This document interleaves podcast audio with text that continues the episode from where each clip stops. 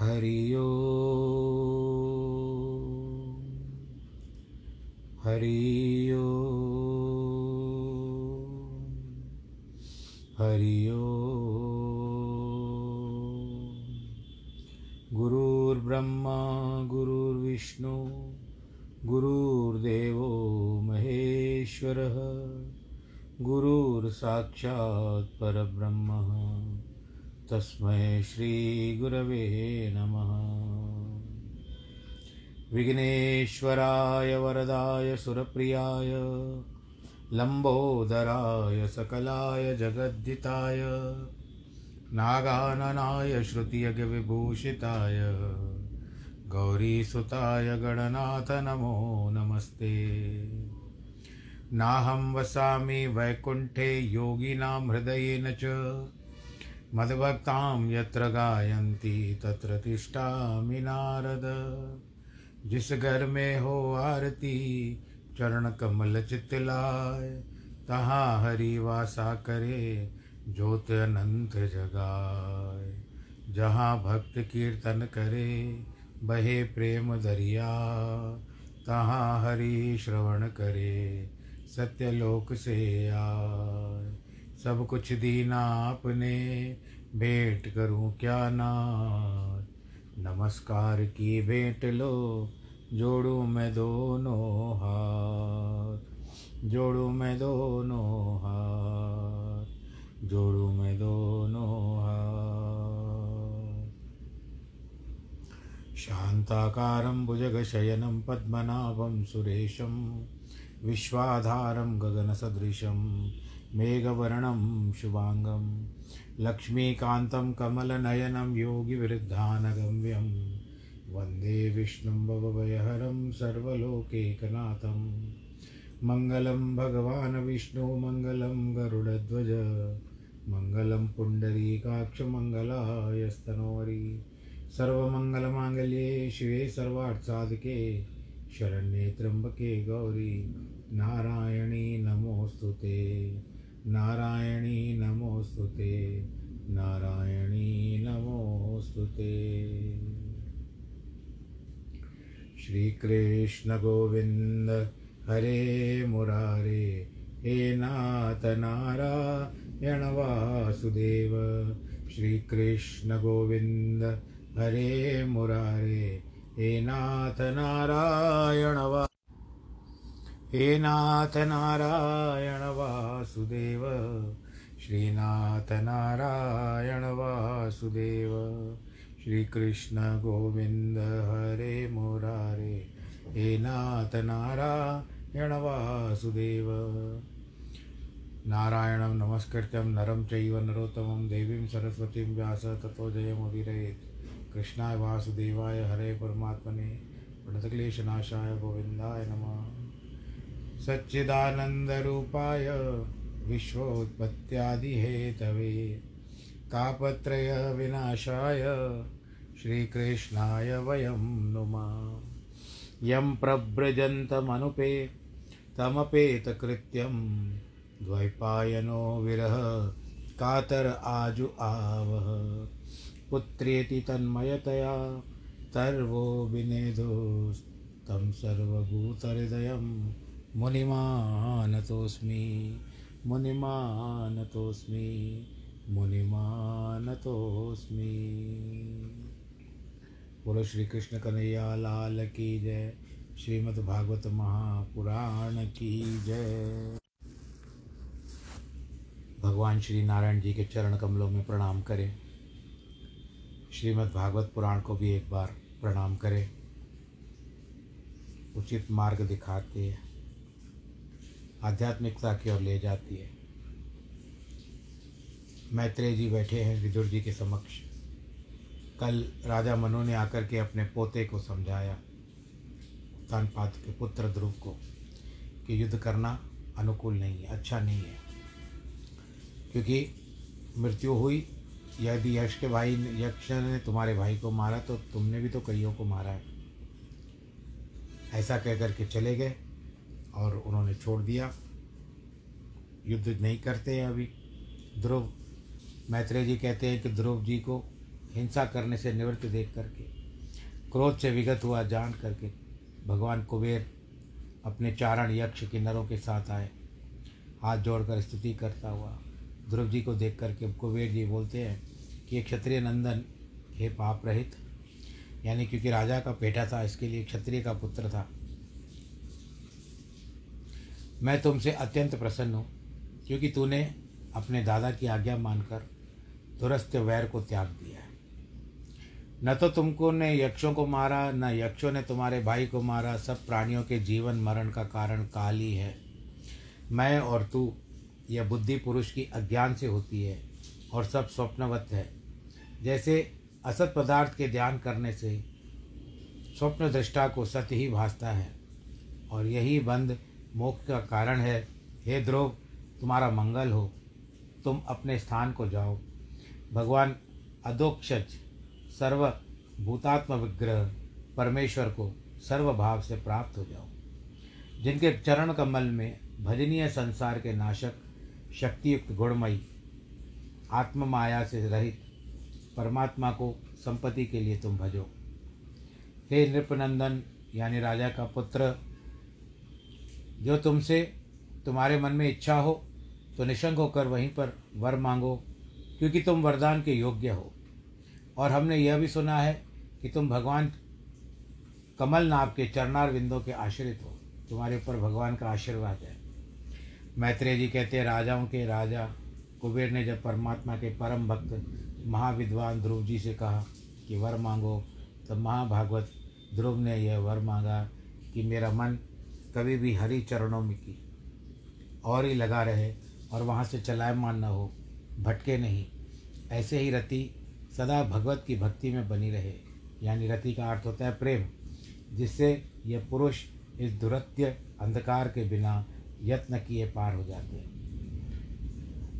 एड़विड़ा के पुत्र कुबेर और विश्रवा के भी पुत्र कुबेर, जिनके सौतेले भाई रावण थे, कुंभकर्ण और विभीषण थे। अपने नगर को चल दिए, उनसे आज्ञा प्राप्त कर ध्रुव जी। फिर जिससे अनेक प्रकार की दक्षिणा दी जाती है, ऐसे यज्ञों से यज्ञेश की पूजा करके बहुत सारा द्रव्य दान किया। देवता संबंधी कर्म साध्य जो फल रूप कर्म है, उसमें फलदायक यज्ञपति विष्णु भगवान की तीव्र वेग वाली भक्ति करते हुए, करते आत्मा में सब जीवों में स्थित एक सर्वसर्मत भगवान को ही देखने लगे।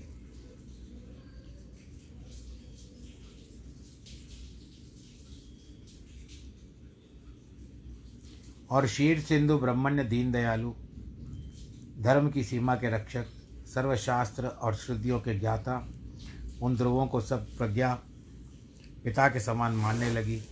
इस प्रकार ध्रुव ने छत्तीस हज़ार वर्ष राज किया। इस भूमंडल का। भोगों से पुण्य को और अभोगों से अशुभ पाप को क्षय करते रहे। इसी प्रकार बहुत काल तक जितेंद्रिय हो त्रिवर्ग व्यतीत कर अपने पुत्र को राज तिलक दे दिया। इस संसार को माया रहित मानकर अविद्या रचित रचित स्वप्न व गंधर्व नगर समान जानने लगे। तन, धन, स्त्री, पुत्र, शुभचिंतक सेना, रिद्धि, भंडार, अंतपुर, रमणीक विहार की भूमि, समुद्र पर्यंत भूमंडल का राज्य, इन सबको काल ने, काल से नष्टवान जानकर ध्रुव बद्रिकाश्रम चले गए। वहाँ जाकर सर्वेंद्रिय विशुद्ध, शुद्ध चित्ती होकर के कल्याण रूपी जल में स्नान कर, आसन लगाकर, पवन, मन सब इंद्रियों को जीत कर, भगवान के स्थूल विराट स्वरूप का मैं मन लगा दिया। ओम नमो भगवते वासुदेवाय। फिर बहुत साल तक उस स्वरूप का ध्यान करते करते अभेद्य हो, समाधि से स्थित प्रतिज्ञ हो, स्थूल स्वरूप को भी तज ब्रह्म स्वरूप हो गए। श्रीहरि निरंतर भगवान की भक्ति करते करते गति को हो गई आनंद के बाष्प बिंदुओं के प्रवाह से। बारंबार पीड़ित हो, हृदय द्रवीभूत हो गया। देह पुलकायमान हो गई। लिंग शरीर के त्यागने से उसे अपने आत्मा का स्मरण न रहा। उस समय में आकाश से उतरता हुआ एक अनुपम विमान ध्रुव जी को दिखाई दिया। जैसे पूर्णमासी का चंद्रमा दसों दिशाओं में प्रकाशित होता है, उसी प्रकार सब दिशाओं को प्रकाशित कर रहा था। उसमें देवश्रेष्ठ भगवान के दो पार्षद नंद सुनंद नामक देख बैठे देखे। चतुर्भुजी स्वरूप थे श्याम कर्ण किशोर वय अरुणाम्बुज समान नेत्र पीत पट धारण किए हुए किरीठार बाजूबंद, भुजबंद, मकराकृति, कुंडल पहने गदा हाथ में लिए खड़े थे। उनको विष्णु भगवान के पार्षद जानकर शीघ्र उठ खड़ा हुआ। चित्त में संदेह होने लगा। होने के कारण आज पूजा के क्रम में विस्मृति हो गई। भगवान के मुख्य पार्षद समझ भगवत के नाम लेता हुआ दोनों को निकट जोड़ पहुँच करके दंडवत प्रणाम किया। भगवान वासुदेव के चरणार बिंदों में जिनका मन लगा है, उस नम्रता पूर्वक कंधा नीचे की ओर किए, हाथ जोड़े ध्रुव को खड़ा देख करके, सुनंद नंद उसके निकट आकर के मंद मंद मुस्काए करके, भगवान कमलनाथ के परम प्रधान पार्षदों ने कहा, जब ध्रुव ने प्रणाम किया, भगवान वासुदेव के चरणार विंद में जिसका मन लग रहा है उस नम्रता पूर्वक कंधा नीचे को किए हाथ जोड़ करके, ध्रुव को खड़ा देख करके नंद सुनंद, उसके निकट आकर के मंद मंद मुस्कुराकर, भगवान कमलनाथ के प्रधान, परम प्रधान पार्षदों ने कहा, सुनंद नंद कहते हैं, हे महाराज, आपका कल्याण हो। सावधान होकर हमारी वाणी सुनो। आपने पाँच वर्ष की छोटी अवस्था में महाकठिन तप करके देवताओं को तृप्त करने वाले भगवान जी को प्रसन्न किया था। उन सब जगत के धारण, पोषण करने वाले धनुषधारी श्री नारायण के हम पार्षद हैं। आपको भगवान ने परम धाम में चलने के लिए हम यहाँ आए हैं। जो महर्षियों से न जीता गया, आज तक विचार ही कर रहे हैं, उस विष्णुपद को मैं तुमको देता हूँ, जिसकी प्राप्ति के लिए बड़े बड़े विवेक, बड़े व्यक्ति भी सोच विचार कर रहे हैं। उस स्थान पर चलकर आप विराजमान हो जाइए, जहाँ सूर्य, चंद्रमा, ग्रह, नक्षत्र, तारागण आपकी प्रदक्षिणा किया करेंगे। हे ध्रुव, आज तक जिस स्थान न कोई आपत, आपका पुरुष पहुँचा, न कोई प्राणी पहुँचा है, वहाँ उस जगतवंद विष्णु भगवान का परम पद है। उसमें आप निवास करिए। इसलिए परमोत्तम विमान देवताओं के शिरोमणि श्री विष्णु भगवान ने आपके लिए भेजा है। अतः हे आयुष्मान, आप इस पर चले। मैत्रेय जी कहते हैं कि, उर्गाय, भगवान के प्यारे ध्रुव ने भगवान के परम अधिकारी पार्षदों के सुधार रूप वचन सुने, फिर स्नान किया, नित्य कृत्य से निश्चित होकर के मंगलिक अलंकार पहन मुनियों को प्रणाम कर, उसको आशीर्वाद दिया, फिर उसी विमान की प्रदक्षिणा कर पूजने के पश्चात पार्षदों के चरणों की वंदना करते हुए हिरण्यमय स्वरूप धारण कर उस उत्तम विमान पर बैठने की इच्छा की।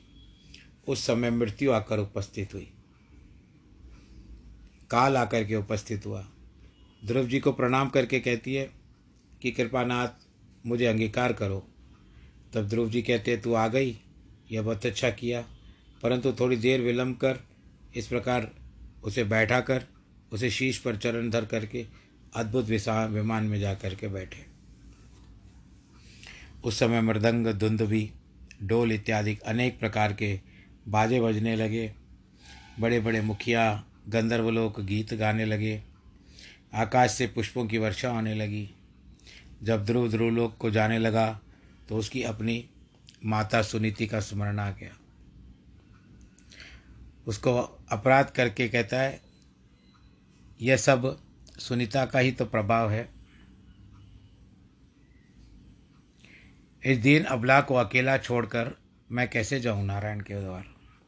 यह ध्रुव जी का निश्चय देखकर देवश्रेष्ठ सुनंद नंदन ने विमान में बैठे आगे जाती हुई सुनीता का दूसरा विमान दिखाया। जहाँ तहाँ मार्ग में विमानों में बैठे देवता ध्रुवी ध्रुवी की बहुत प्रशंसा करते थे और क्रम क्रम से यह ग्रह और देवता पुष्पों की वर्षा कर रहे थे। देवपद के त्रिलोकी उल्लंघन कर सप्तऋषियों का उल्लंघन किया। फिर सबसे परे अचल गति वाले विष्णु पद को प्राप्त हुए। बोलो नारायण भगवान की जय। जो विष्णुधाम अपनी कांति से भी देदप्यमान है, उसी के प्रकाश से यह तीनों लोग प्रकाशित होते हैं और मनुष्य पर मनुष्यों को दया नहीं करते हैं। वह वहाँ नहीं जा सकते हैं। क्योंकि दिन रात शुभ कर्म करने वाले ही वहाँ जाते हैं। जिसने जिनके स्वभाव शांत हो, समदृष्ट हैं, शुद्ध चित्त हैं, सब जीव की रक्षा करते हैं, अच्युत भगवान की अपना प्रिय बांधव करने वाला है, वे लोग इस लोक में आते हैं, वहीं लोक, ध्रुव लोक का भी लोक हो गया, प्राप्त हो गया। भगवान जी को अच्युत इसके लिए कहते हैं, क्योंकि भगवान जी की शैया जो है, वैकुंठ की शेष शैया वो कभी भी इस पद से खाली नहीं रहते। जिस तरह से हम सुनते हैं ना, मंत्री ने पदच्युत कर दिया तो मंत्री को पदच्युत कर दिया गया, मंत्री को निकाल दिया गया, पर खाली कर दिया, वैकेंसी आ जाती है। पर यहाँ पर बात आती है कि भगवान की जो शेष शैया है, वो अच्युत है। इसके लिए भगवान जी को अच्युतम, केशवम राम नारायणम कृष्ण दामोदरम वासुदेवम हरिं श्रीधरम माधवं गोपिका वल्लभ, जानकी नायक रामचंद्रम भजे। हरे राम हरे राम राम राम, हरे हरे हरे कृष्ण हरे कृष्ण कृष्ण कृष्ण, हरे। तो इस तरह से नहीं जा सकते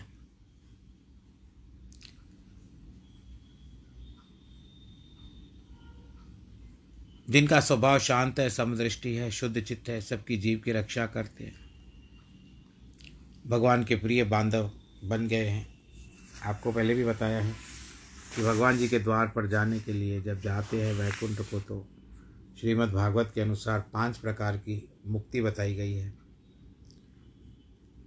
जब भगवान जी किसी को अपनाना चाहते हैं तो उसको अपना स्वरूप देते हैं। उसको कहते हैं सारूप्य।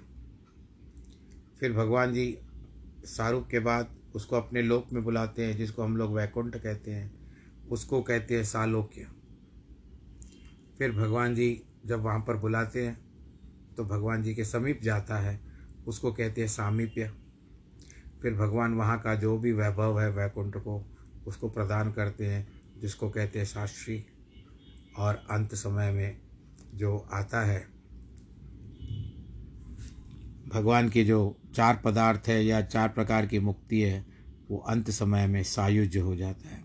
वहाँ पर ज्योति स्वरूप हो जाता है। इस प्रकार उत्तानपाद के बेटे ध्रुव भगवत परायण होने से त्रिभुवन का निर्मल चूड़ामणि हुआ। हे विदुर, गंभीर वेग आलस रहित ज्योतिष चक्र ही इससे लगा है। वह इस प्रकार घूम रहा है, जैसे मेंढी में बैल को समूह भ्रमण करता है। ऐसे पद को ध्रुव जी प्राप्त हुए। नारद जी ने ध्रुव की महिमा देखकर वीणा बजाते हुए प्रचेता के यज्ञ में भगवान महात्मा गाने के समय ध्रुव जी का चरित्र तीन श्लोक में बनाकर गाया। श्री नारद जी कहते हैं कि पतिव्रता सुनीति के सुत, यानी बेटे, ध्रुव को तप के प्रभाव से जो पदवी मिली, उस परम पदवी को भगवत धार्मिक वेद लोग अनेक प्रकार के यत्न करके भी नहीं पा सकते हैं। तो और नरेशों की बात ही क्या है? जिस ध्रुव ने पाँच वर्ष की अवस्था में अपनी विमाता, यानी सौतेली माता, की वाणी रूप बाणों से बिंदे हुए, यानी छेद छेद दिया था उनके हृदय में, वन में जाकर के जो भगवान विजयी होकर के भक्तों के गुणों से पराजित हो जाते हैं। उन विश्व विजयी भगवान को अपने वश में कर लिया। और जो क्षत्रबंधु हैं, भूमि में उस पदवी को अनेक वर्ष तक तप करके भी नहीं प्राप्त कर सकते। यह पाँच छः वर्ष की अवस्था में थोड़े दिनों में तप करके ध्रुव जी भगवान के प्रसन्न कर परम पद को प्राप्त हुए। अभी मैंने बताया था कि छः छत्तीस हज़ार वर्ष उन्होंने राज किया। मैत्रेय जी कहते हैं, महाप्रतापी, कीर्तिमान महात्मा पुरुषों का प्रिय ध्रुव जी के चरित्र को आपने मुझसे पूछा। वह वृतांत मैंने आपको बताया। यह ध्रुव चरित्र जो है, इससे धन भी प्राप्त होता है, यश भी प्राप्त होता है, पुण्य भी प्राप्त होता है, आयु भी मिलती है, मंगल भी होता है, स्वर्ग की प्राप्ति भी होती है और ध्रुव पद देने वाला होता है। आत्मा को पवित्र करने वाला, प्रशंसा को बढ़ाने वाला सब पापों का नाशक है। जो कोई इस भगवान के प्रिय मनोहर चरित्र को बारंबार श्रद्धा से सुनता है, उसको भक्ति प्राप्त होती है, जिससे यह क्लेश समूह नाश हो जाता है। इस चरित्र के सुनने वाले अपनी मनोकामना को प्राप्त करते हैं। बड़ाई वाले को बड़प्पन, शील वाले को शीलता, तेज की इच्छा वाले को तेज, और मनस्वियों को मान देने वाला है। परम पवित्र है आत्मा जिसकी ऐश्वर्य ध्रुव जी का यह उत्तम चरित्र प्रातःकाल और सायंकाल स्नान करके, ब्राह्मणों में बैठ करके, सावधान से ता से वर्णन करना चाहिए और सुनना चाहिए। पूर्णमासी का, जिसको हम महीने में एक बार आती है, अमावस्या महीने में एक बार आती है, द्वादशी मिश्रित एकादशी, यानी एकादशी में द्वादशी आ जाए उसको, श्रवण आदि नक्षत्र में और आप हम खुश नसीब हैं कि आज श्रवण नक्षत्र ही है। व्यतिपात योग में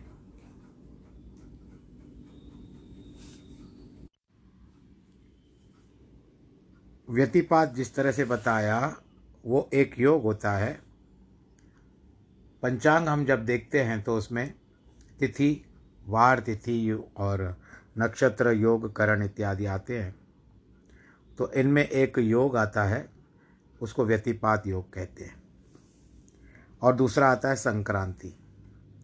संक्रांति का अर्थ क्या होता है कि सूर्य देवता अपने एक राशि से दूसरी राशि में परिवर्तित होते हैं। अब वर्तमान में जिस तरह से भगवान सूर्य देव जो है, अब मई के तीसरे हफ़्ते में, यानी चौदह और सोलह के बीच में, ये जो है अपनी राशि परिवर्तन करेंगे। अभी मेष राशि में है और उसके बाद वृषभ राशि में जाएँगे। मई के। तो जब तारीख होती है, हमको एक ही पता, एक ही बात का पता है क्योंकि हम लोगों ने सामान्य रूप से उसको मनाया है, मकर संक्रांत। क्योंकि उस दिन उत्तरायण लगता है। उत्तरायण का अर्थ होता है कि उस दिन से दिन बढ़ते हैं, रात कम होती है और वो देवताओं का एक दिन माना जाता है। और छः महीने फिर सोलह जुलाई से लेकर के, ये कई बार प्रसंग आ चुका है, फिर से कहते हैं। सोलह जुलाई से कर्क की संक्रांत आती है। उस कर्क संक्रांत से लेकर के छः संक्रांत धनु तक, कर्क, सिंह, कन्या, तुल, वृश्चिक, धनु, इस तरह से छः संक्रांतें जो होते हैं, उसमें दक्षिणायन होता है। इसमें रात बड़ी होती है, दिन कम हो जाता है और ये जो होती है, ये देवताओं की एक रात के बराबर होती है। तो इस तरह से ये सारी सारी सृष्टि का नियम है। सारे नियम का सृष्टि का आधार है। हम इसी के ऊपर चलते हैं। तो संक्रांति को या रविवार को जो पुरुष निष्काम होकर भगवान की भक्ति सहित श्रद्धा धारण करने वाले सज्जन पुरुषों को ये चरित्र सुनाता है, उसकी कोई कामना शेष नहीं रहती। वह अपने आप स्वरूप में सिद्धि को प्राप्त होकर सिद्ध हो जाता है। जो पुरुष अज्ञानियों को भगवान को भगवान के सम्मार्ग को प्रदान करता है, ज्ञान देता है। उस कृपालु और दीनों के उद्धारक मनुष्य पर देवता सदा अनुग्रह करते रहते हैं। इतनी कथा कह करके सुखदेव जी कहते हैं, परीक्षित, जिस ध्रुव जी के परम पवित्र कर्म आदि तक प्रसिद्ध हैं, उसका यह चरित्र तुम्हारे आगे वर्णन किया। जो ध्रुव बालकपन में खेल खिलौने रखने वाला व्यक्ति होना चाहिए, जिसको माता पिता के घर का त्याग कर दिया उसने। भगवत के चरणारविंद की शरण में चला गया। वे भगवान के चरण सदा भक्तों की कीर्ति बढ़ाने वाले और सब संशय को मिटाने वाले हैं। इसके लिए आज यहाँ पर कथा को थोड़ा सा पूर्व ही विश्राम दे देते हैं। बस इसी बीच आप सबको यही संदेश देना था कि अपना ध्यान रखिए, कहते होंगे रोज़ कहता है, पर ठीक है, ना अच्छी बात है, ना अच्छी बात बता रहा हूँ। जितना हो सके सकारात्मक रहिए। यहाँ वहाँ की बातों में मत आइए। अपना विश्वास कायम रखिए। कोरोना से लड़िए और मास्क ज़रूर पहनिए। तभी लड़ना आपका उचित होगा। मास्क पहनेंगे, सैनिटाइज़र से हाथ धोएँगे भीड़ भाड़ के इलाकों में ना जाएँगे और अपना ध्यान स्वयं रखेंगे। वैक्सीनेशन करवानी है, ये इस बात का भी ध्यान रखिए। सब कुछ अच्छा हो जाएगा। सर्वे भवंतु सुखिना सर्वे संतु निरामया। सर्वे भद्राणी पश्यंतु माँ कश्चित दुख भाग भवेद जिनके जन्मदिन और वैवाहिक वर्षगांठ है, उनको बहुत बहुत बधाई। नमो नारायण।